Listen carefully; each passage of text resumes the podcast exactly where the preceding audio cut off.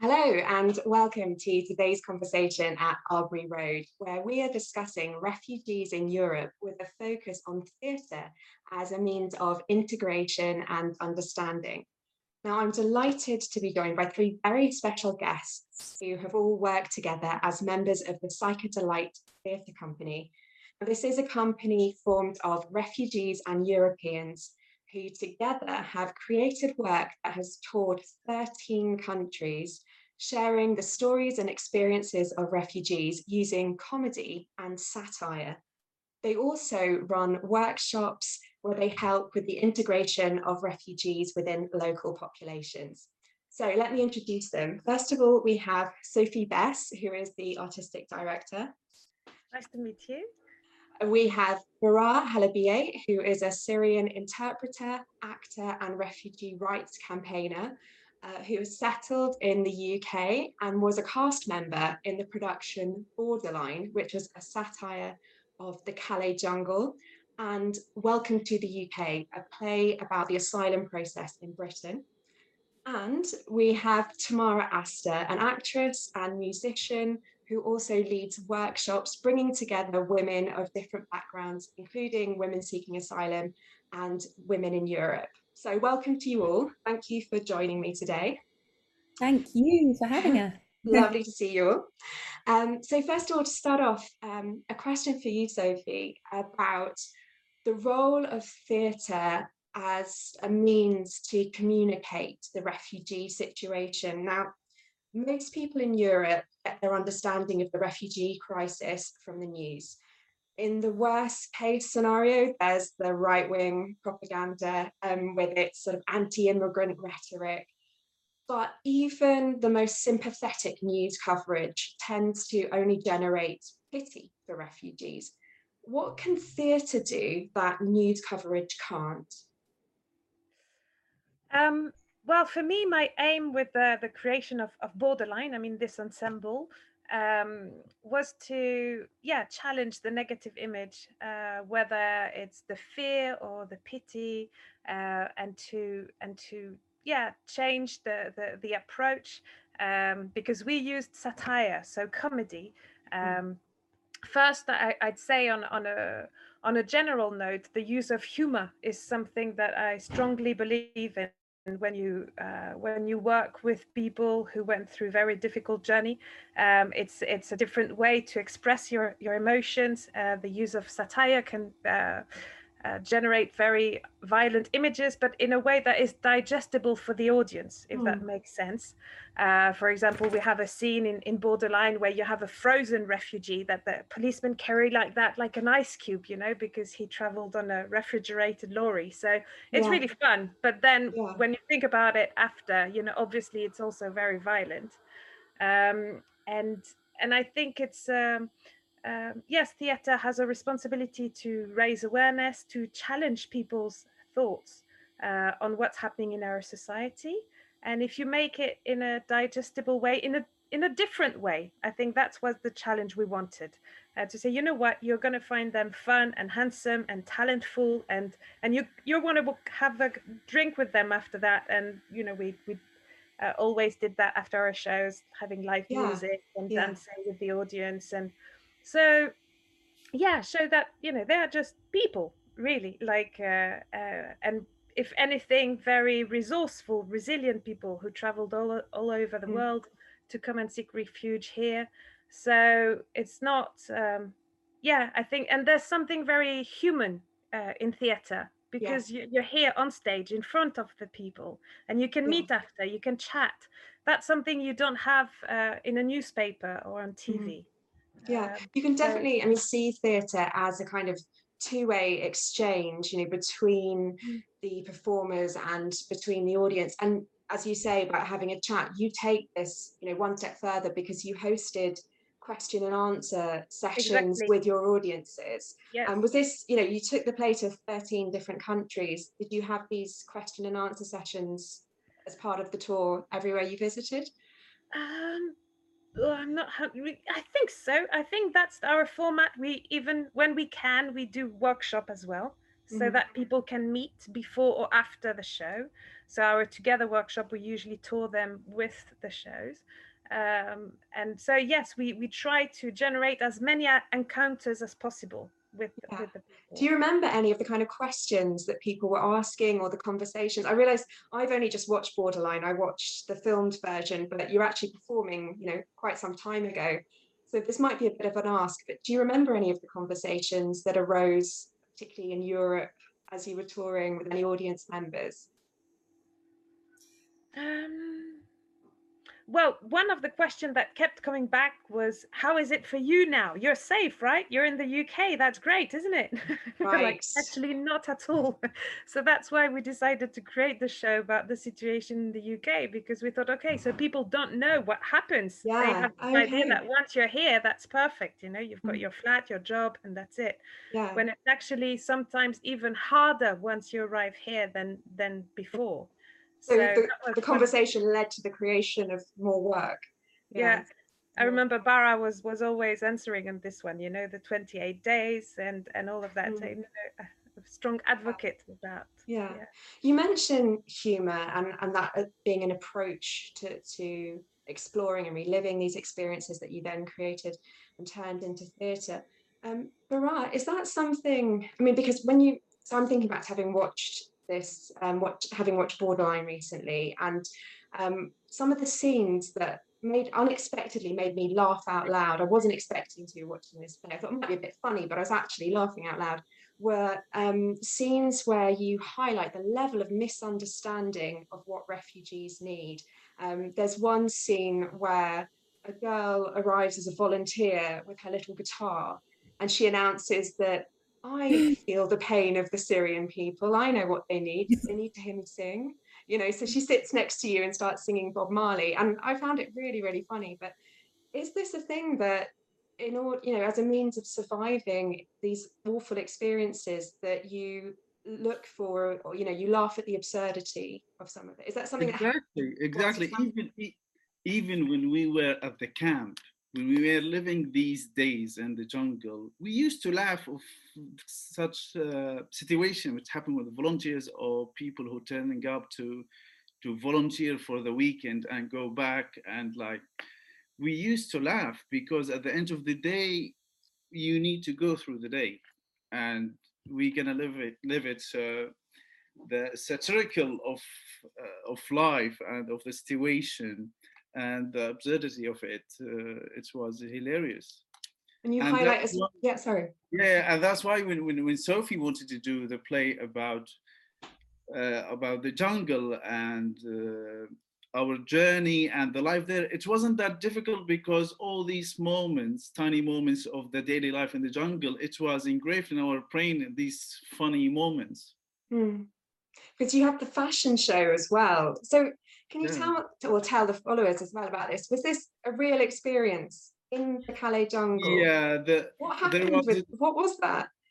So there was a, a dome in the jungle where some workshop used to take place, and they organized a fashion show. The idea came from that the warehouse. Many people donate crazy, funny stuff which no one gonna need, like wedding dresses, high heels, Yeah. m- Bikini. tuxedos, bikinis, like, and so I remember the organizer of uh, Good Chance Theatre who was running the dome. They they organized the fashion show using all these items, and the aim was not only to create a funny show for the the, the residents of the jungle to, to laugh, but also to highlight that sending unnecessary items, wasting the time of volunteers and the Oh, aid yes. workers who have to sort these items and send them back. Yeah. So that's also to highlight and raise awareness about please send Sure. what we need, not like It's absolutely absurd the idea that that someone would send a wedding dress to a, a refugee camp. But I mean, you created some theatre out of it as well, so that's something that happened there. Um, having watched Borderline, something that um, I suppose uh, sort of occurred to me watching it is we sit there as an audience, seeing you all on stage as actors, and you're all, and you mentioned this, Sophie, united by the fact that they are warm, creative, this includes Tamara and Baraa here on the stage, you know, funny individuals. And it hits you that it's just a case of chance or, you know, your circumstance in life that some of those people standing on the stage are refugees and others are not. Um, so Baraa, I wondered if I could ask you, was there um, a specific moment you remember back in Syria when you realized that you would have to leave your home, you would have to leave your country, that you had your life had changed, you had become a refugee? Yeah, to be honest, like uh, that have so for me as as a, a, person, I I traveled a lot. So I was born in Dubai and lived there for 18 years, moved back to Syria in 2003 with my family. And I had to leave in 2014 because of my political opinion and I had to leave because I was in real danger. So I still remember it was the 26th of October 2014 when I, I decided yeah. to, to leave home. It was really it was really difficult night and to be honest I never thought it will be for that long. Mm. When I left to Turkey, I thought it will be a couple of months or a year and things will be sorted and come back. And now it's over six years and no one knows how it will end or when we're going back. It's really, it's really, uh, it's really hard. And believe me, there is no refugee who doesn't think every day about the day they left.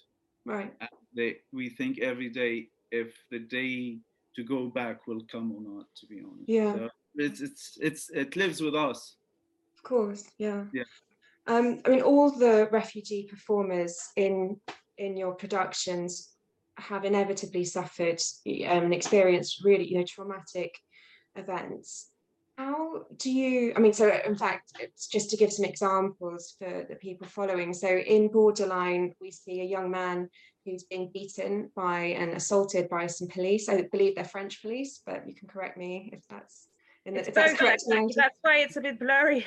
Oh, it's blurry. Okay, no allegations. No, no, no, no. It's it's but, both. Yeah. Like he was remembering the, the police in Sudan. I think that's what you refer oh, okay. to. But when he wakes up, he's in the Calais jungle and right. he was beaten up by the police because actually that's what Mohammed says. Like it's it's an experience that happened in both countries. Right. Um, yeah. And yeah. yeah. So we, we see that, we see several cast members being packed into a vehicle by a people smuggler. Um, and in Welcome to the UK, where you have women asylum seekers joining the company, some of those um, members of the company have experienced human trafficking. How, as a company, do you create scenes out of what must personally be, you know, really traumatic experiences for individuals? What's your process of bringing that experience to the stage? Um, it, I'd say it depends on the people. Um, first, some people are, are, are, more comfortable talking about things or, or, or, have an idea already of what they want to do. Uh, Baraa was very clear, for example, that he wanted to talk about the 28 days and welcome to the UK. Or, um, but some other people uh, might need a bit more help or struggle more with English. So, okay. for example, we've had what I called silent scenes or visual scenes where um, in, in, in Welcome to the UK, for example, Abdurrahman uh, remembers a, a, nightmare that he does, and he wanted to raise awareness about that. That you know, there's PTSD when you arrive in this country, especially when you're stuck for months and months with not being allowed to work or to socialize in any way because you don't have any money to do that. You can't study, so that's where the PTSD can really hit really hard uh, because when you're in survival mode you you just do what you have to do but once you're stuck in a bedroom that's another story and he's he he suffered from a lot of uh, nightmares. So he wanted to share that to raise awareness about that. So we did um, a silent scene that he built you know I, I made him chose the the actors he wanted. And we really as as, as a sculpture uh, he he placed the people on stage. He chose the music he wanted. Tamara created his this music for him. She's absolutely unbelievable at, at just feeling what is needed and uh, and mm. and he was very precise i remember you know telling him you know so he said oh they have a gun i was like okay so how do they hold their gun or like this how do they hold her hair you know so he really redesigned the scene mm. um, and and um, and and I think uh, he he he felt uh, he could really share something like that easier than saying a text in English that he would struggle with the words possibly. Yeah. Or you know, so we have different. Um, Mohammed in Borderline, he chose us to dance this scene because he's a dancer. He's an amazing dancer, and he didn't want to talk. He didn't want to say what happened, but he was he wanted to dance it. Um, in Welcome to the UK, Debbie, the, the human trafficking, she wanted to sing it. She loves singing. And um, it was a tricky one because it's a song uh, uh, where she, she, you know, it's a song. Um, what, what's the song, Tamara, again? Uh, you know, one man in, one, what? De- deliver me, deliver. No, no, the one man oh, in, one man oh, out. It was based on the Okie Kokie. oh, yeah, that's it but it's instead of the hokey cook it's one man in one man out in out in out you know so it's quite yeah. but she wanted that and i remember yeah. that at the beginning we were looking for the words and she was not um she, you know we were trying to be maybe a bit more vague and um because I, I i wasn't sure how far she wanted to go and and at the end of the day i took her on the side. I said debbie what do you what what do you want people to know? And she said i want them to know everything you know. I, I said okay so then let, let's go let's go for it.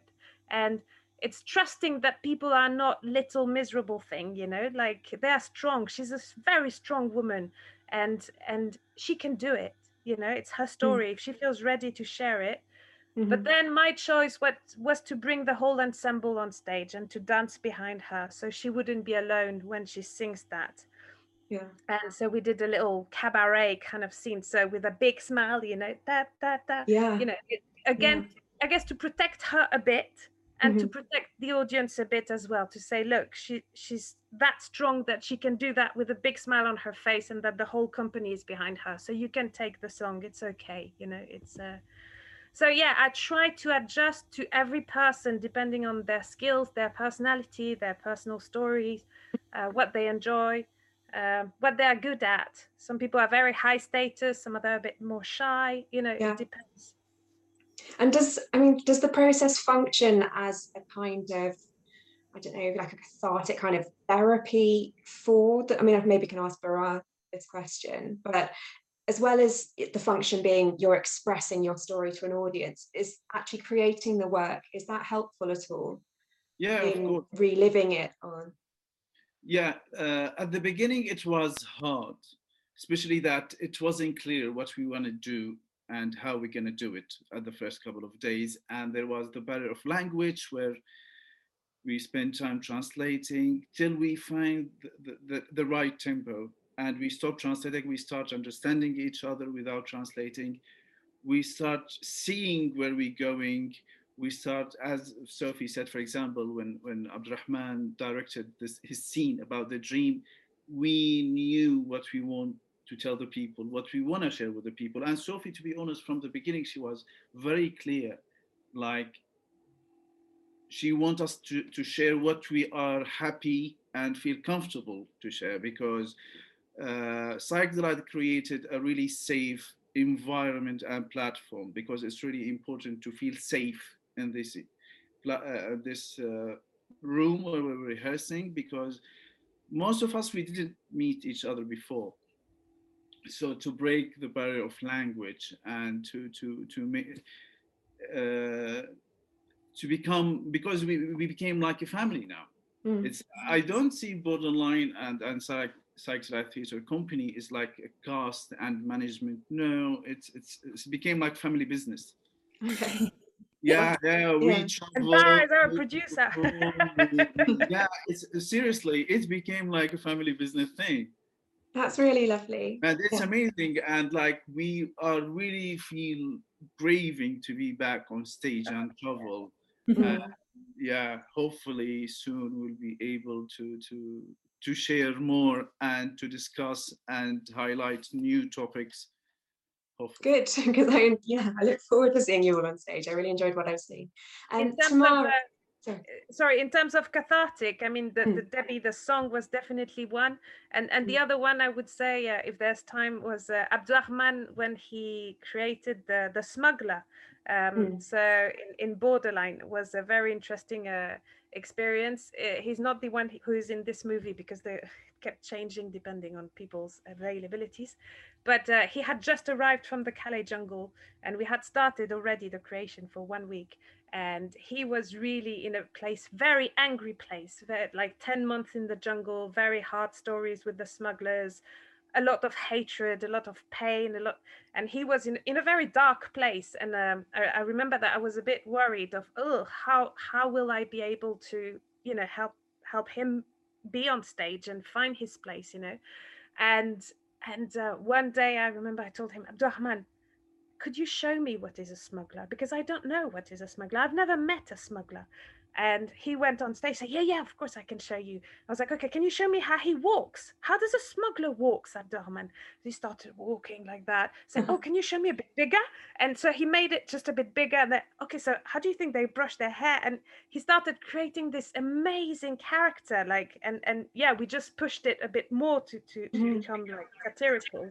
Um, and and yes he he definitely told me uh he's the like yeah that that has been a huge relief of of anger to be able to embody uh, this character and make it as silly and as horrible as possible you know Yeah, like talk about facing your demons. He's becoming it and taking it to an audience. Yeah, Yeah. yeah. Um, Tamara, I'm going to come to you. So, um, throughout you talked about missing the theatre, but throughout um, the pandemic, you've been leading workshops online, and you bring together women from all different backgrounds, and you have regulars who come back every week. And these are women. Some are seeking asylum, some are European, some live even further afield, but they keep coming back. What is it that draws these women together from such diverse backgrounds? Well, as you said, well, I, first of all, I can't believe that it has been possible to create a, community on Zoom. Um, it's kind of remarkable how kind of um, intimate and connected we can feel. Um, of course, we're all looking forward to meeting in real life. Um, but yes, I think um, what draws us together is that we don't, well, we don't necessarily talk about um, how uh, sort of disparate our backgrounds are as such. We use games and um, and yes, sort of theatre and music to uh, to find common ground um, and something that we all enjoy. Um, and I try and do sort of physical comedy type games in the Zoom windows that that that really kind of open people up and don't need much language. Um, and Sophie will laugh because this is my favorite fla- phrase, but I, I always try and like join join people on their pla- plane of imagination. Yeah. i love this yeah, it's a lovely phrase. Um, so, rather, than yeah. the other way around, rather than the other way around. So take what they're giving to us and um, and try and uh, try and uh, gently it. it in a direction Yeah. rather than come with a fixed agenda of this is what we're going to do. Um, we're all very different people, but yes, we find we find commonality through uh, relaxing and enjoying each other's companies. You, you certainly do, as I witnessed when I you let me join one of the workshops recently. Before they were online, um, you were leading workshops housed at Shakespeare's Globe, is that right? The Together workshops. And so we we were about to start or you're about to start, is that post-pandemic? we- Well, that's yeah. So I mean, we started the Together workshop in November 2016, just after Borderline. Originally, I created them as a aftercare or whatever you call it place for Borderline because I Mhm. thought, okay, we did six weeks all together. Um, I don't want to suddenly say, okay, bye bye guys, that was nice, have fun. You know, I Yeah. wanted to have a place where we could continue to meet and create and do stuff and invite more people to join. Mhm. And so that's how it started.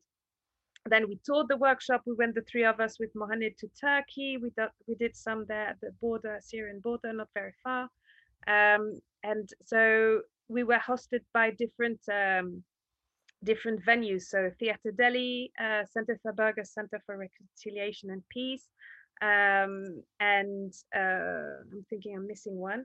but never mind. Uh, and the, yes, we were about to start at the Globe uh, because they were they had an accessible space and they were keen to have us, which is fantastic. So hopefully uh, we're in touch now. We're going to go back at the Globe Mm. um, uh, next September or something. From your experience of leading um, workshops that help to integrate refugees with local populations, what would you advise is needed? You know, if you're thinking about if, if you know governments in various countries or other organizations wanted to create schemes, what have you kind of learned from this experience in terms of you know what you would say is most needed for integration?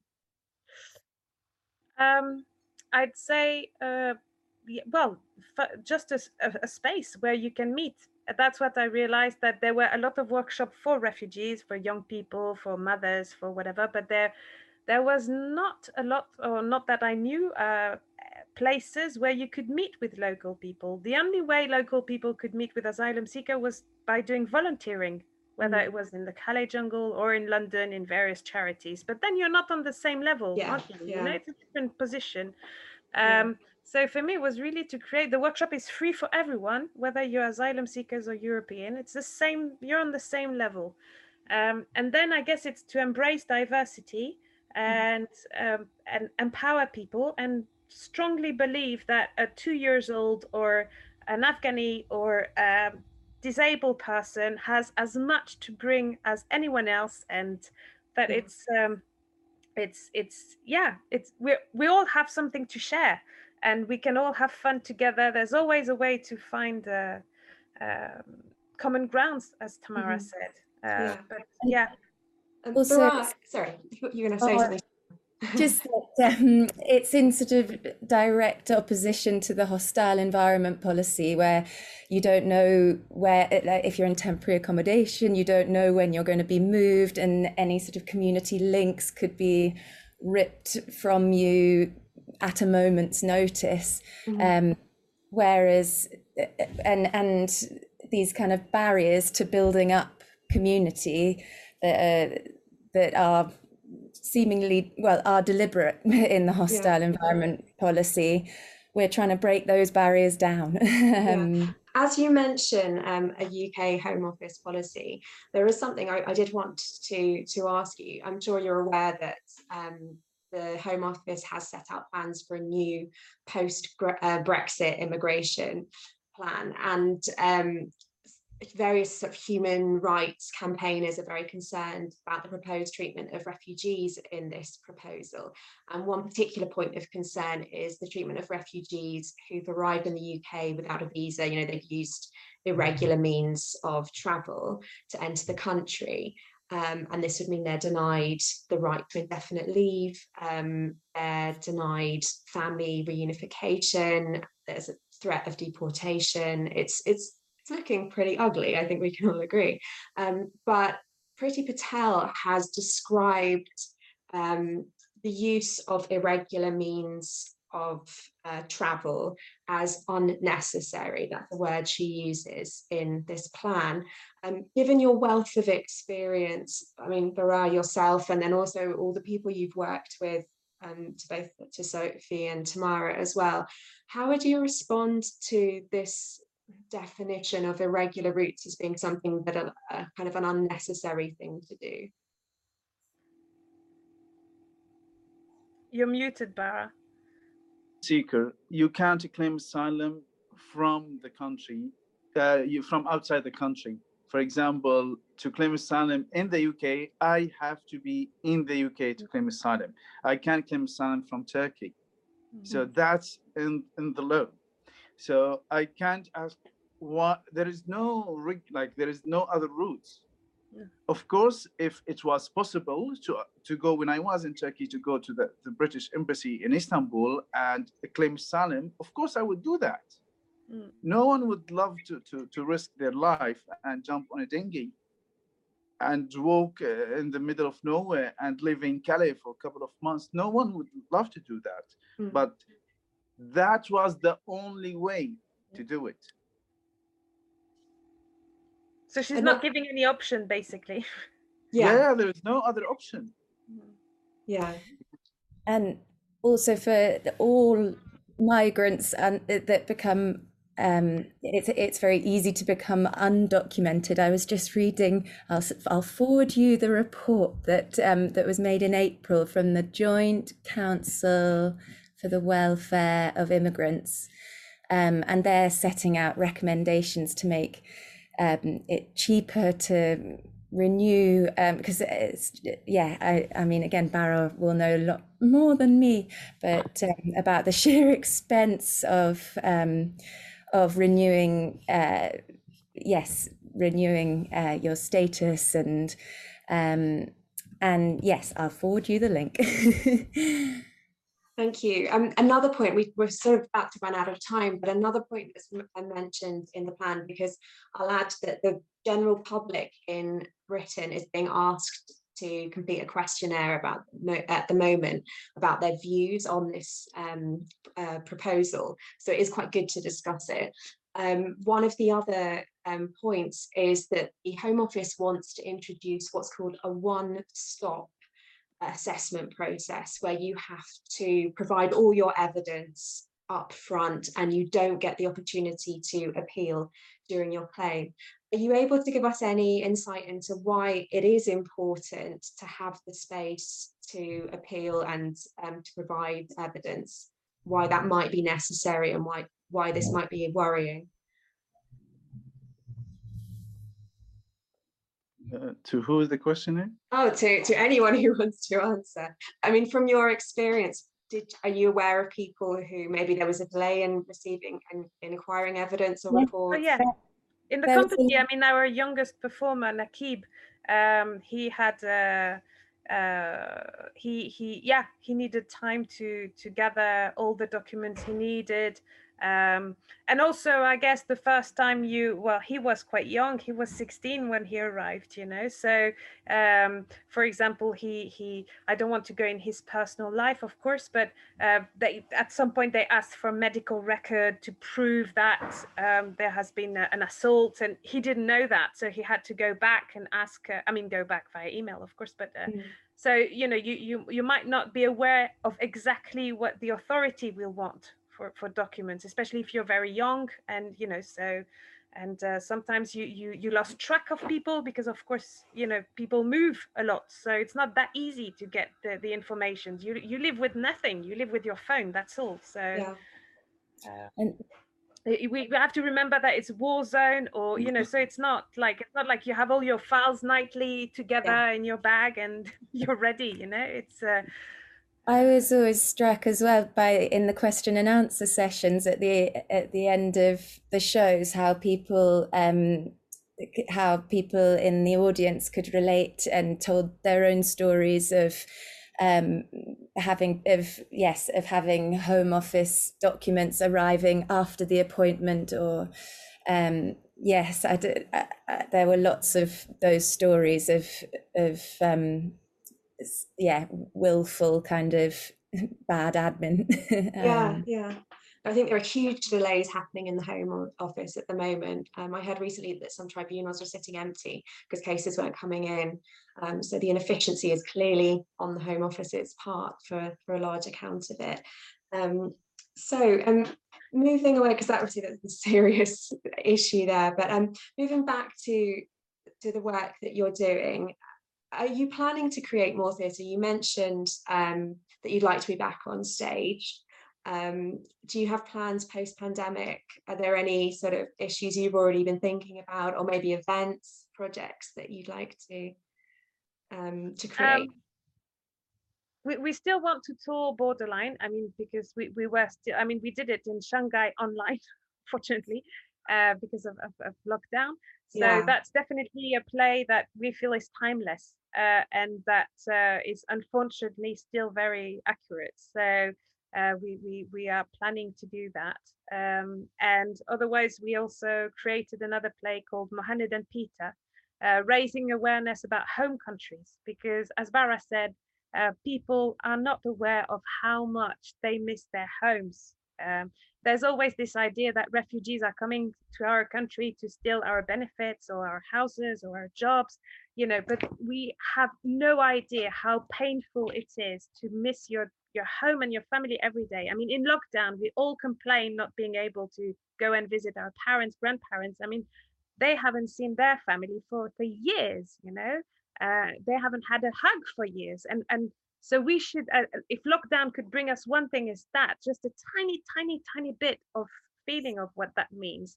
And for me, um, yeah, Mohammed uh, is Sudanese. Uh, he lives in, in my home, and I was when when all the events happened in Sudan, I could see how painful it was for him. He went to Brussels, he went to Geneva to do all the demonstrations, Sudanese demonstration, you know. And I thought, okay, that's what I would like to do now is to go to Sudan and um, and that we we we, we realize what they left. And um, so yeah Mohammed and Peter is this new play it's a new project trip to Sudan and Peter going to Sudan following Mohammed. Um, and uh, yeah I hope we'll do about Syria and Afghanistan and you know uh, that's my project yeah to celebrate their home countries Excellent. Well, I have to wrap things up now because I'm afraid we've run out of time. But thank you so much for joining me today. It's been really informative. And I look forward to seeing all of you on a stage, hopefully sometime in the very near future. So thank, no. you. thank you. Thank, thank you. you. Thank, thank you. you so much. Bye. Bye-bye. Bye.